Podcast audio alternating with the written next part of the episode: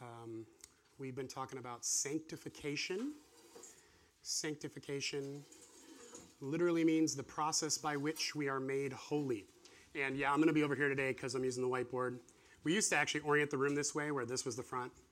Um, I like it much better in the middle, so then the people over there aren't so far back that I need corrective lenses to see you.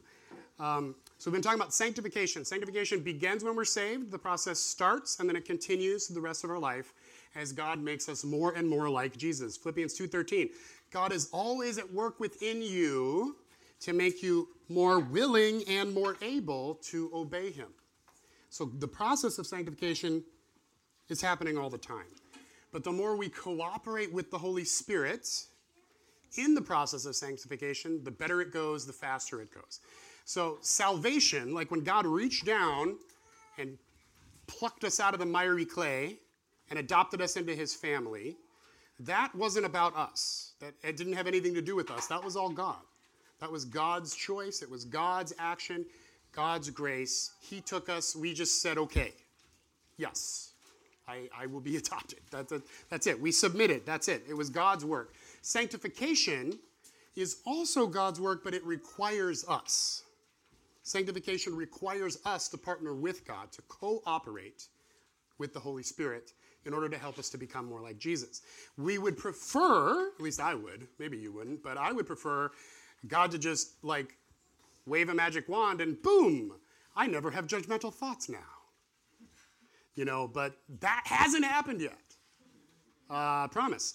And um, the reason is it's all through this book, Old and New Testament actually, but particularly the New Testament.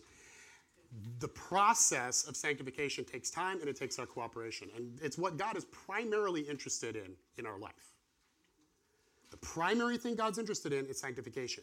And the two things, the two, again, I like categories. You know this about me. Okay? So sanctification is the big category that God is interested in. The two main subcategories, the things that sanctification give us, are one, a closer relationship with Jesus. And that's the more important of the two. The most important is a better relationship with Jesus. That's what God is after, and better relationship with Him. And the second thing is that we would bear more fruit, as Jesus said. That we would bear fruit for the kingdom of God. Those are the two things that He's looking to increase in our lives. And becoming more like Jesus does both of those. Okay? And so God is looking to sanctify us so that we can grow closer to Him. And we're going to look at John 15, as Jesus puts it, we can abide in Him. And so that we can bear more fruit. And John 15 is so important because it puts those two main categories of sanctification together and it shows that they're linked. It's really the same thing. The closer we are to God, the more fruit we will bear for the kingdom of God the more glory we will bring to Him. And so God is really interested in our sanctification, so much so that He takes opportunity at the difficult times in our life to help us to become more sanctified. And so, tests, as I've always called them, difficulties, challenges in our life, God uses these to help us become more sanctified. Oh, you're in a traffic jam and you're already super late and everyone's going to be mad at you? Here's an opportunity to learn patience. Here's an opportunity to give up control. Here's an opportunity to learn peace in the midst of stress. And life gives us these opportunities all the time, but God's the one who makes the most out of them. God jumps in and says, Hey, Nate, this would be a great time to learn peace instead of going all the way to your place and then showing up and being totally useless because you're frazzled. It's not my fault there was traffic, it's, it is my fault. I didn't have to give in to that. I could have given in to the Holy Spirit instead of giving in to myself. I give in to myself often. I'm not going to lie, okay? But I'm getting there. Sanctification is a process. We are all a work in progress, right? And God wants us to progress. And at the end of every season, there's a test. And at the end of every semester in school, there are finals. And we've been talking about the seasons of final exams in our life, the tough tests, the big stuff. If these are little tests, here, in normal life stuff, this is the finals. This is the big stuff. This is the whoa, holy cow.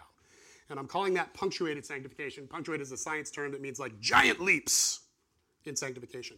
So God uses these opportunities in our lives where everything is, for lack of a better term, horrible, Okay? This is when life is pushing in on us, trying to kill us. Or when our heart is in so much pain that we don't want to go on. Or that we are so confused that we think we're going insane. Okay, these really difficult times are when God jumps in and says, okay, I can use this situation. If, if God can use a little test like traffic to get me to grow a little bit, then what's God going to be able to do with a huge situation? It's going to allow me to grow huge. The, we all go through a few of these in our life. A few of these seasons, they might be weeks, months, maybe a year, that, it, that are really, really tough. And we're gonna, we've been talking about a, three of the main ones that, that we go through. And God uses these seasons, and as I've been saying, He puts purpose into purposelessness.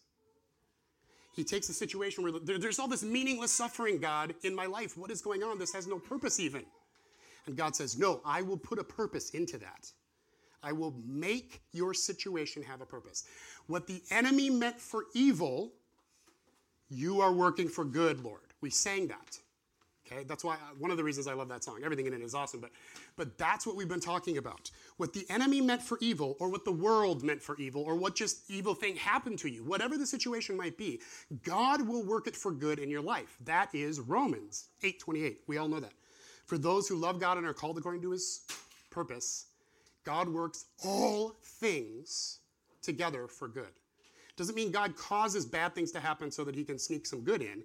It means all things that do happen to us, God can say, I can make good come out of this. And I can make it be better that this happened than it didn't. And that's really hard to think of when you're in the middle of this. When you're that guy or gal and you can't see over the next peak and you can't hear anything, you can't feel God, you don't know where you are, where He is, where anything is, what the heck is going on. Even then, God can put purpose and meaning into it. And because the opportunity to grow in these seasons is so big, these are the most important periods of your life. The most important periods of your life are your periods of greatest struggle or greatest suffering or greatest pain. Those are the most important times in your life because it's through those things that God can allow you to grow the most.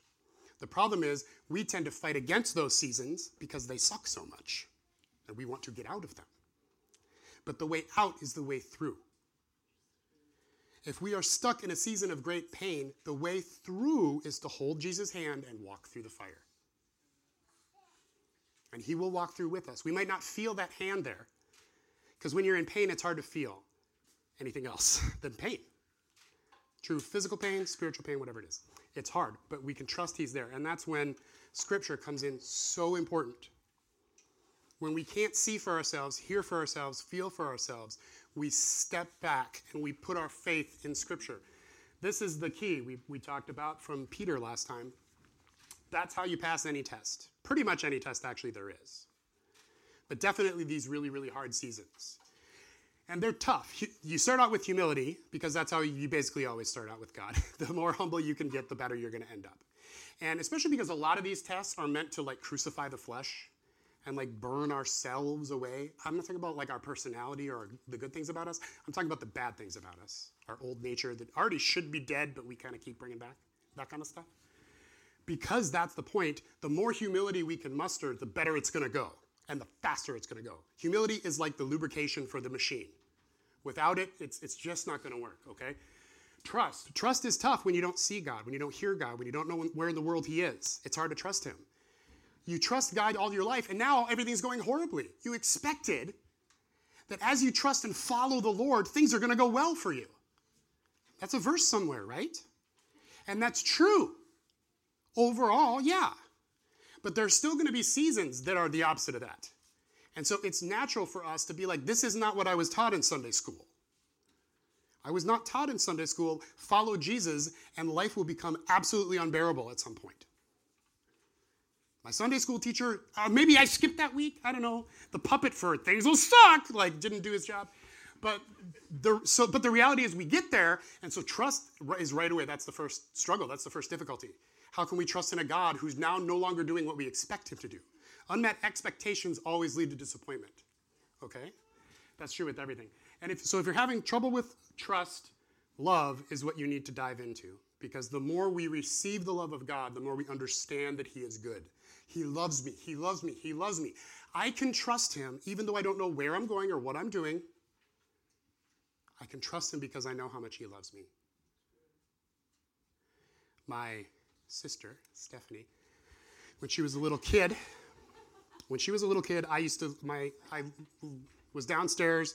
When I would come up from the basement, she would go like this and dive at me. And I would have to scramble up the stairs to catch her. This happened multiple times until she was like old. I want to say like six. At, and finally, I'm like, you, you have to stop doing this. Now, why does she do, do that? Because she trusted me. She trusted me so much because she knew how much I loved her. I was 14 years older, so I was like, you know, very big brother, right? She knew I loved her so much that she had complete, perfect childlike trust. So much so that she did something unwise many times and dove off the stairs, hoping I would catch her. Um, now, unlike Nate, God actually is worthy of all that trust. Okay? We can dive off of one of these cliffs into his arms. He is trustworthy. And if we understand and receive his love, we know we can trust him like that. Rejoicing, I think, is the hardest one. We're in the midst of pain, we're in the midst of horror. It's hard to rejoice. And that's why I think worship, worship music and worshiping is, is often one of the great ways to get out of a, of a trial. Sometimes we need to worship our way out. And there's a lot of examples of that, particularly in the Old Testament, of people who worship their way out. There's examples in the New Testament too, though. When Paul was in prison, when Peter was in prison, what did they do? They worshiped their way literally out of prison. Like, they rejoiced in the midst of, and, and by the way, when the, the Bible doesn't explain a lot of stuff because it assumed you knew because it was written in the first century. Everybody knew what they were reading. But when it says, like, and Peter was there with his jailer, what that meant is the jailer had a big thing around his ankle that was also attached to Peter. And that guy was in charge of beating Peter unconscious continually.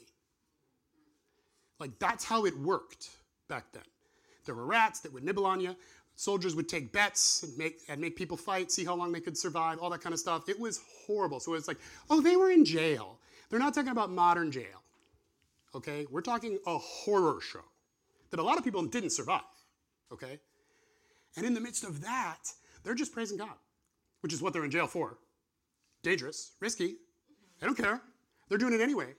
And that was so powerful that it broke the locks right off their chains and it opened the doors.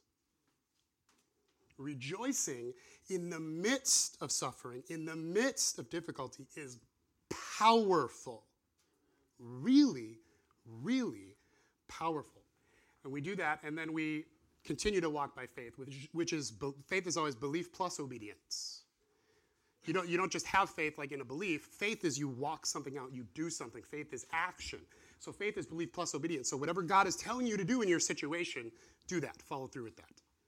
And if you can't hear, and so you don't know what God wants you to do in your situation, that's when you ask friends, you ask family to come in with you. I, I can't hear right now. This is too much. It's, it's too, pain is too loud in my head. I can't hear God, but I need some direction. I need to know what I should do. Bring other people into your life. They can listen for you. That's what we're for. We listen for our friends, right? We help each other out. We bear each other's burdens. And you persevere through that. You keep persevering through those things, and you pass your test. We talked about the different kinds of tests and how important it is to not fail. If we fail, we probably have to retake it.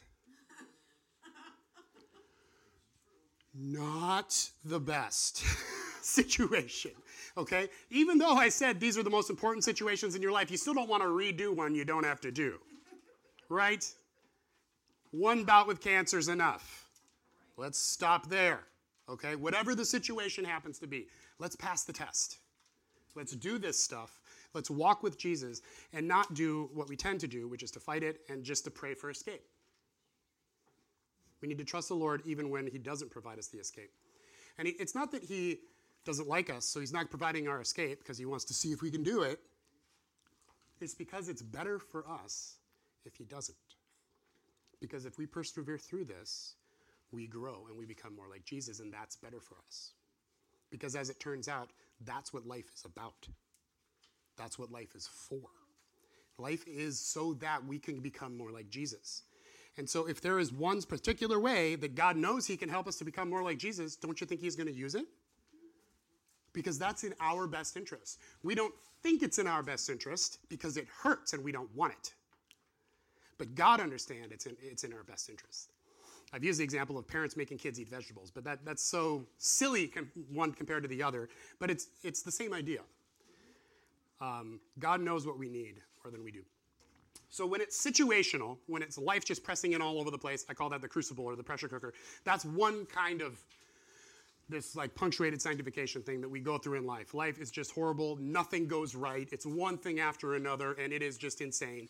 That's one type of these situations. Another type of situation is more what I would call heart surgery. There's something in you that's wounded or broken. Maybe it's always been there.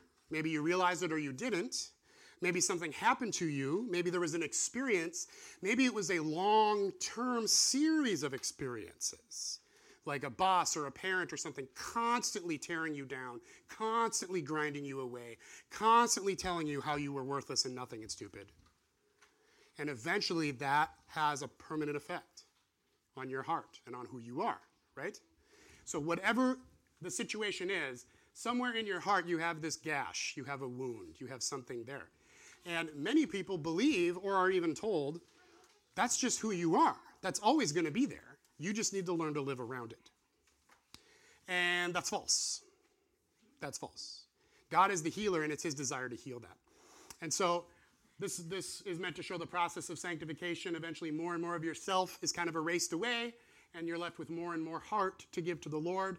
But eventually, as God is erasing yourself and getting rid of this stuff, you come across this wound, this gash in your heart that God needs to deal with. And that's painful. Okay, so we're talking about heart surgery. Now, in the natural, heart surgery is not that fun, right? There's an implement called a chest cracker that is involved, and another one called a rib spreader. These are things that you don't want anything to do with, right? I don't want anything called a rib spreader anywhere near my body okay? Then they cut you wide open. They kill you.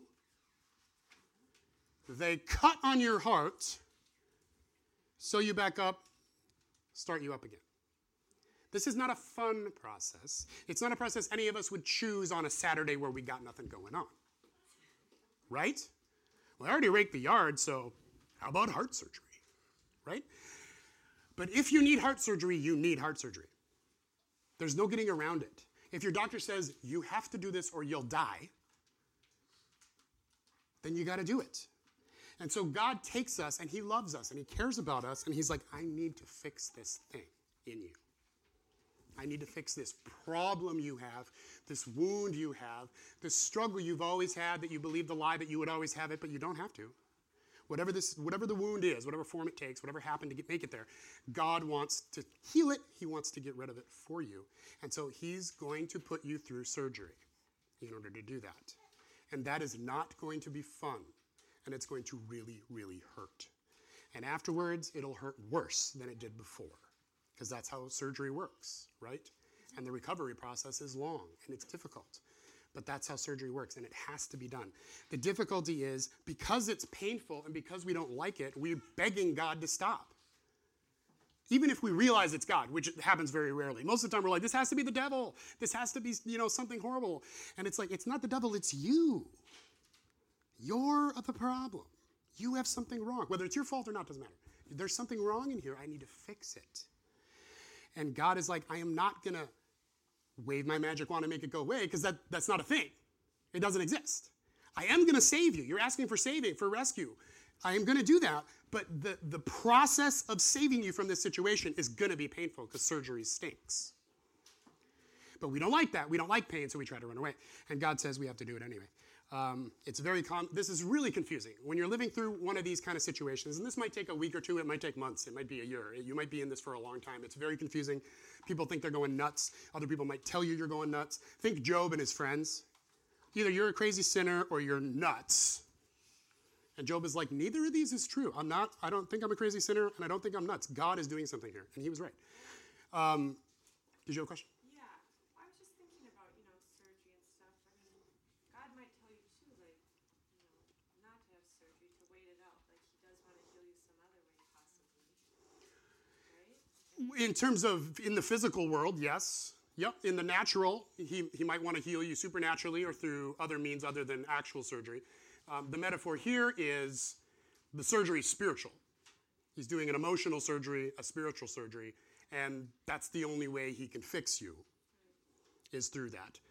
Um, and I think it's listening to, like, what God wants us to do. Like, if He, you feel Him telling you, like, yes, you need to have that surgery, or, no, you know, just wait a little longer. There's something I'm trying do. Or something. I don't know, you know.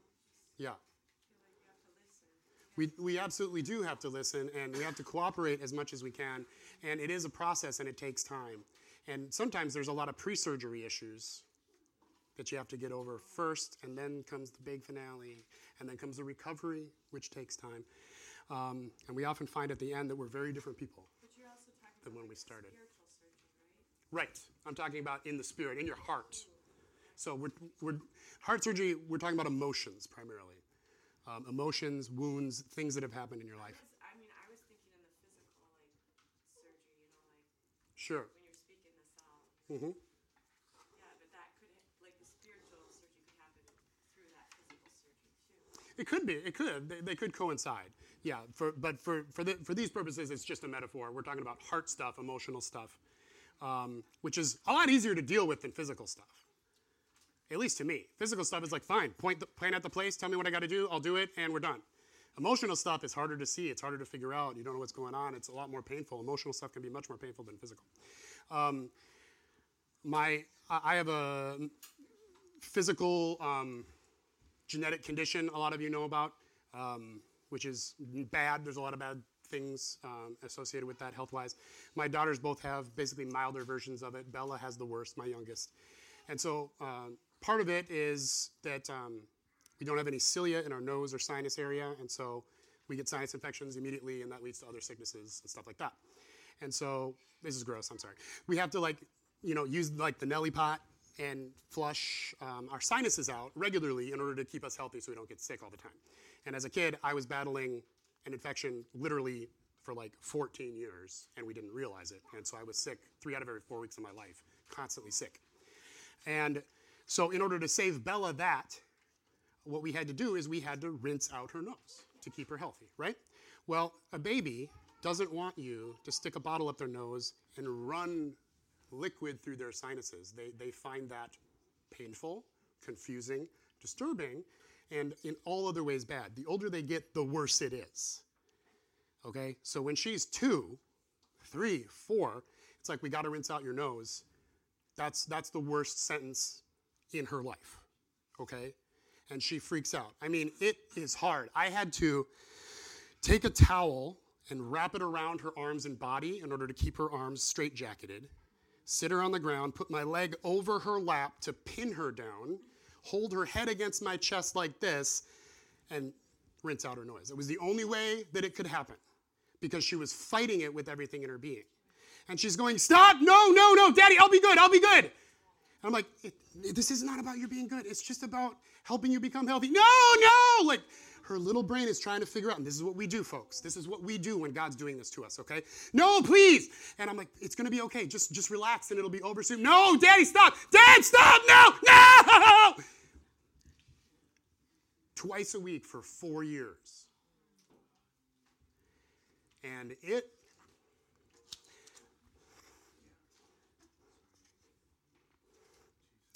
It broke my heart every time. But I'm her dad, and I love her, and she needed it. Okay?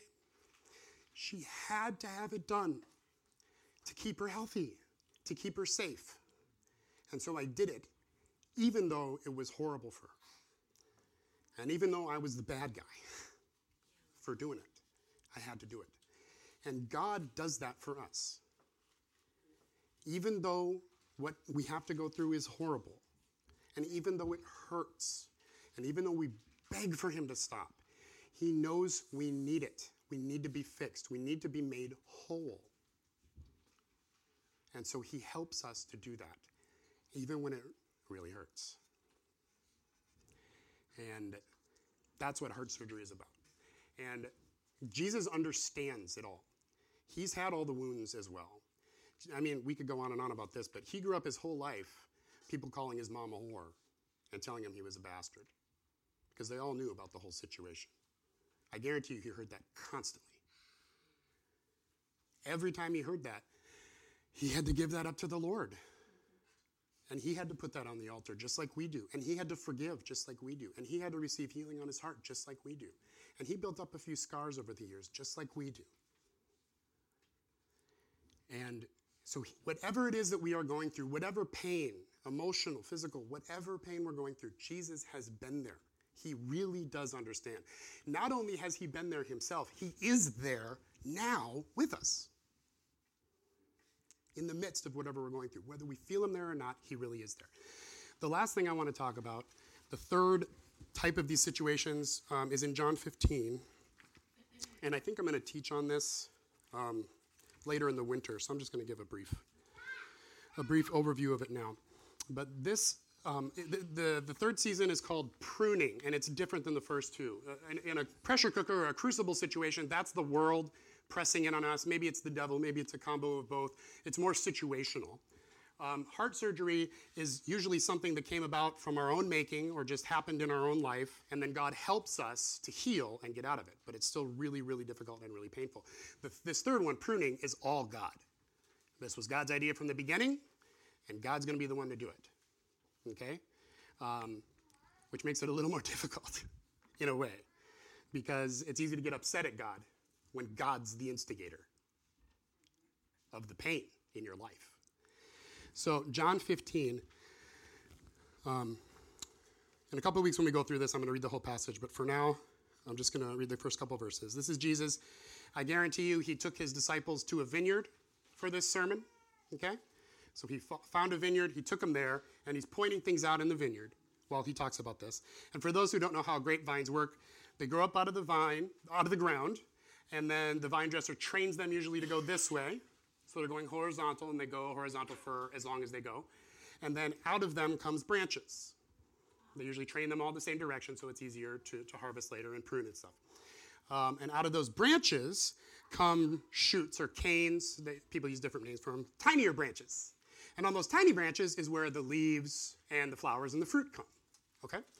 And so Jesus is saying, I am the vine, I'm the main thing. Okay? All of your life, all of your health, all of your everything you have comes from the vine. Okay? The vine gets the nutrients from the earth and the sun and it pumps it through the branch. Okay? You're the branch, and God's going to do stuff with you in order for you to bear fruit. Remember, the point of sanctification is so we grow closer to God and so that we can bear fruit. Bearing fruit is not a given. Um, I am the true vine, Jesus says. My Father is the vine dresser. Every branch in me that does not bear fruit, he takes away. Okay? So if you have branches in your life that aren't bearing fruit, he's going to take it away. He's going to cut it off. Every branch that does bear fruit, he prunes that it may bear more fruit. Okay, so if there are things in your life that are not bearing fruit for the kingdom of God, okay, they're not helping out the kingdom. They're not really helping out God, they're just there, okay? That's the first season of pruning. The first season of pruning is cutting off the dead wood. Maybe it's, maybe it's got a bunch of leaves on it and it provides shade, which is comfy for you, but it's not really bearing any fruit. Okay? So I think this first season of pruning is we're mostly talking about the self. God is pruning the self. We're talking about things we like to do, we like to have, hobbies, all that kind of stuff. Those things aren't evil, but they're self. They're, they only help us, they don't help the kingdom in and of themselves, okay? So God comes and he prunes those branches off first so that we can bear fruit for the kingdom of God. And many of us in here have already experienced this. And there, there's multiple seasons of this in our life, right? Many of us have experienced it. Most of us have borne fruit for the kingdom of God. And that's wonderful. And once we are bearing fruit for the kingdom of God, we get promoted because he wants us to not just bear fruit, but bear more fruit. And so then comes the second type of pruning, which is when he cuts away stuff that's still alive and that is maybe even bearing fruit. Because maybe you, the branch coming off the vine, has a couple different branches, and this one produces a tiny bit of fruit, and this one produces a tiny bit of fruit, and this one does too, and then the main one produces more fruit. But as anyone who's ever dealt with plants knows, if you cut off those other four branches, all the life flows into that main one, and it will produce more fruit. And that is what God is interested in here. That's the sanctification piece, that you bear more fruit. And so the second season of pruning, he comes in and he cuts off things that are alive in your life. Cutting your hair doesn't hurt, despite what my son believed when he was very tiny. Cutting your fingers, fingernails doesn't hurt. But has anyone ever chopped uh, like fruit, fruit or, or, vegetables up and accidentally nipped off a little bit of the end of your finger? Yikes! That's a whole another story, right? Why? Because it's alive. Cutting off something that's alive really hurts. Jesus is like, look, I am the true vine. My father is the vine dresser. He's going to prune things. He's going to cut off the new buds in the spring. He's going to cut off the branches that are only producing a little bit of fruit so that you can bear more. That's his job, and that's what he's going to do. And this is like, oh, cool, vine, vine dresser. It's so poetic. It's so beautiful. It's, it's very farm to table. We love it, right? Well, you don't love it if you're the branch. If you're the branch, and you don't know what's going on because you don't have eyes because you're a branch, and the vine dresser comes and starts cutting off living parts of you, what do you think automatically? Stop it! No, I needed that. But that's what he does, that's his job. He comes and cuts stuff off of you so that you bear more fruit. And those things are living, and that sucks. Okay? So it may be that God comes to you and starts taking away things in your life. You may have something that you've always done Maybe you've done this thing for 20 years and it's borne fruit for the kingdom. And God says, that's over now. And you say, What? What? No. This is where my fruit was. It was, but not anymore. We're, we're going to channel all the energy and life into another place. Maybe it's another place that already exists. Maybe we're forming something new. But we're going to cut that away. Empty nesters this, that, that's guarantee that you're going to experience that once your kids are out of the house. But I have poured all my life into my kids and all this kind of stuff, and now it doesn't happen in the same way that it used to.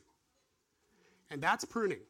That's pruning based on how old you and your kids are. Other pruning happens just based on the timing of God, okay? But these seasons of pruning, they clip away things that we feel like we need. We want them. We need them. They're alive. It really, really hurts.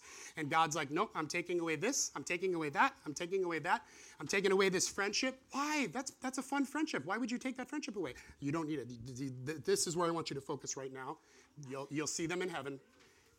You've given them everything they need from you now, and you need to focus on this. But God, friends are important. Listen to me. Obey what I'm saying.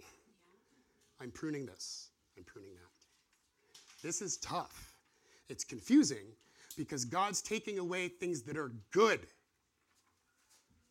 These aren't bad things. The dead wood, the wood that isn't producing fruit, maybe just leaves, that's selfish stuff. That's us. We can be like, okay, I get that. I don't want to give up my Netflix and chill night to minister to this couple who's really in need. I don't want to do that, but I will do that if that's what you're asking me to do. Okay? I'm not saying Netflix and chill is bad and we all need time, we all need rest, et cetera, et cetera. But sometimes God will, God will make you do it, and sometimes He'll make you do it when you least want to. Like when you desperately need the night off, He'll say, Ooh, ee, I'm going to have to have you do it tonight. And that's, that's one of the test things, right? Um, and so that's, that's the, the deadwood. That's the first pruning. But the second pruning, he's, prun- he's not pruning away things that are bad or indifferent. He's pruning away things that are good. And that's hard. It's really, really hard. But he does that so that you can bear more fruit. And then, as we'll talk about whenever we, we teach this, um, as we learn to abide in him, abide in the vine, we will eventually bear much fruit. And the way that works is the longer we are connected, the more we are connected to the vine, the bigger, and in the natural now, the vine and the branch, the more the, the branch abides in the vine, that connection between the vine and the branch gets huge. And I've seen vineyards where the connection between the vine and the branch is like this big, and it tapers down to like a branch. But it is massive. And we're talking about decades of abiding in the vine. And eventually, all that gets pumped into grapes over here that are insane. Huge, delicious, unique, beautiful fruit. And that's what God plans for you. God's plan is that you would bear giant, delicious, unique fruit that is amazing, that people want to go from all over the place to come and taste. And it says here that it brings glory to the Father when you bear much fruit. Verse 8. So that's the goal to bring glory to the Father. It brings glory to the Father when you bear much fruit. And so we all start out with none, then we get some, then we get more, and eventually, if we stay with the Lord, we get much.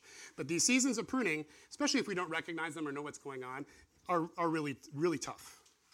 Because God's clipping away good stuff of our lives. Uh, the first real strong one I can remember is when I was in college and I had been doing ministry and leadership and leading the campus Christian groups, and I'd been doing a lot of stuff. And I was kind of a big deal. right?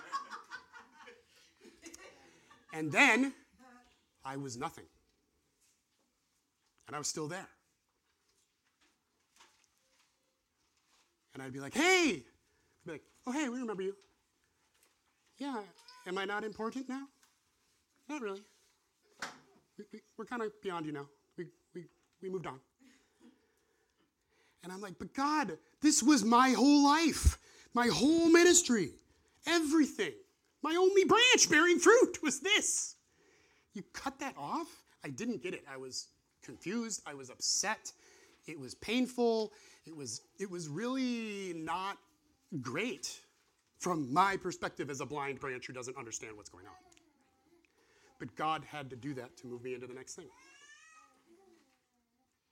So it was necessary. So pruning is another one of these seasons. It can be really tough, it can be really frustrating, it can be really painful.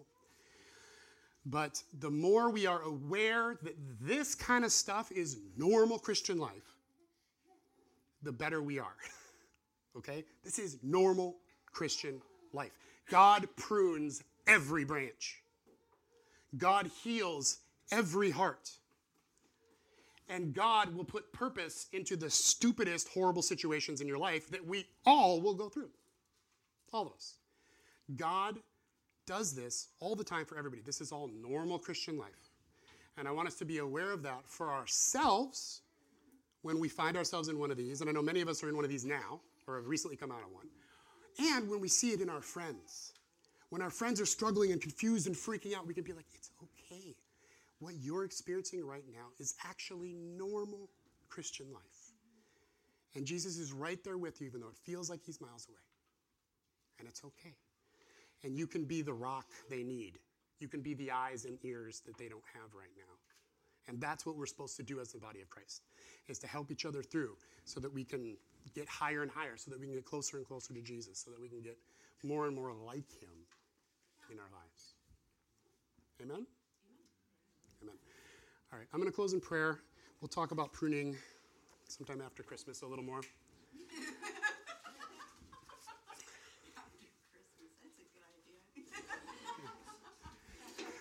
We'll, we'll, we'll, get into Thanksgiving and Christmas next. I know this has been kind of a heavy series the last few weeks. Like, dude. Um, but this is it. This is normal Christian life. We all go through this stuff, and most of the time that I've talked to people, they don't realize it's normal. They think they're going through something horrible. So they assume they've backslidden, or God is angry with them, or God's abandoned them, or something like that. And it's like, no, no, no. It's none of that stuff. You're not here because of your sin. You're, you're, you're here, end of sentence. God's now going to do something. End of story. Victory. You're going to have the victory. So, yeah, but that doesn't mean all of life is suffering and pain and difficulty. I think we know that. Um, but I don't know. I found it very comforting when, I w- when I've been in these seasons to have other people tell me, look, it's okay. And you're going to get through it. God's going to bring you through it. Walk with Him. Get on your knees. Get on your face. Whatever you need to do to cooperate with the Lord. Do this stuff from Peter humility, trust, rejoice, faith. Persevere. If you can do that, you'll pass your finals. And then you're in the next grade. You're in the next level. You're in the next job, whatever it is. You've passed. And now there's a whole bunch of new stuff for you to do that you couldn't have done before. And see, that's the purpose of this. It's more sanctification, becoming more like Jesus. God's super smart, as it turns out. And so he knows that in a couple years, you're going to be doing this. Whatever this is, this is your destiny. And God says, hmm, right now, she's a little shy on faith. And she's a lot shy on trusting me when it comes to money. And so I need to get her there. And so, in order to give her what she doesn't have now, I am going to either find or orchestrate a test, a difficulty, a problem. Because through the problems, we get stronger. Through a money problem, we learn to trust God and we respond by giving even more. And like when we respond in the right ways, we grow. And now at the end of that final, you have more faith than you did. And you now trust God with money, and you'll never doubt Him again when it comes to money because of how miraculously He came through in that horrible, painful, God, where are you situation. He came through. Now you trust Him. Now you have what it takes to fulfill what it is He's calling you to do. Okay? Now, I'm saying that just, not just to show that God works through time and sees everything, but like, this isn't capricious on God's part. He doesn't just be like, time for you to be suffering, and then like, let's see how you can pull through. That's not, that's not what it is. Okay, God loves you. He is a good father. He is not a random capricious monkey throwing darts to see who gets to suffer today. That might be how it feels when you're in the middle of it, but that's really that's really not at all how it is. But sometimes God does do intentional stuff because he knows what you need and he needs to get you there. Everybody with me on that? Yep. Okay. I was Yeah. just mentioning you were saying Netflix till night. Mm-hmm. Anyone hasn't heard about PureFlix? PureFlix. Yes, I have heard about it. Yep. Yep. Commercial for PureFlix.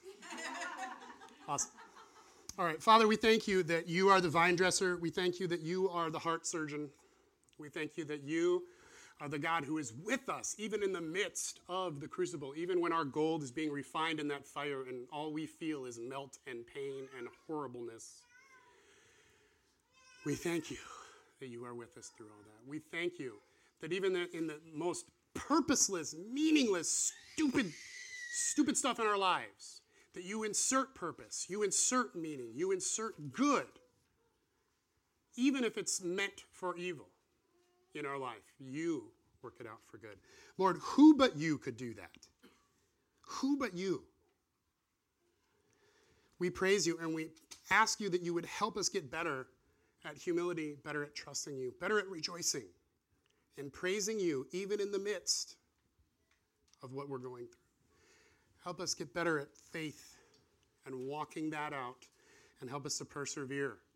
Sometimes when things go on and go on and go on, it really wears us down. Help us persevere. Jesus, you are our strength. We ask you to be our strength. Holy Spirit, we ask you to reveal the Word of God to us, either directly or show us the scriptures that we need to meditate on now, the scriptures that we need to dive into and really build a foundation on to get us through these kind of times. And Lord, I pray that you would give us eyes to see those around us. That you would give us eyes to see the difference between, oh, she's having a bad day, and hmm, maybe she's really going through something. Maybe I need to come alongside and comfort her when Moses had to uh, keep his arms lifted up to win the battle, I think it was the Amalekites, he had, he had to hold up his arms for like hours. That's hard. He couldn't do it anymore. He just physically couldn't do it. And so he had to have his buddies, Joshua and Hur. You've probably never heard of Hur before, but he had a really important job. He saved Israel, this guy named Hur, H U R, by holding up the arms of Moses. And he made it in the Bible because he heroically helped Moses. We need to be Hur sometimes for each other. We need to hold up each other's arms, hold up each other to keep each other from falling over sometimes. Father God, give us eyes to see those opportunities and allow us to do it.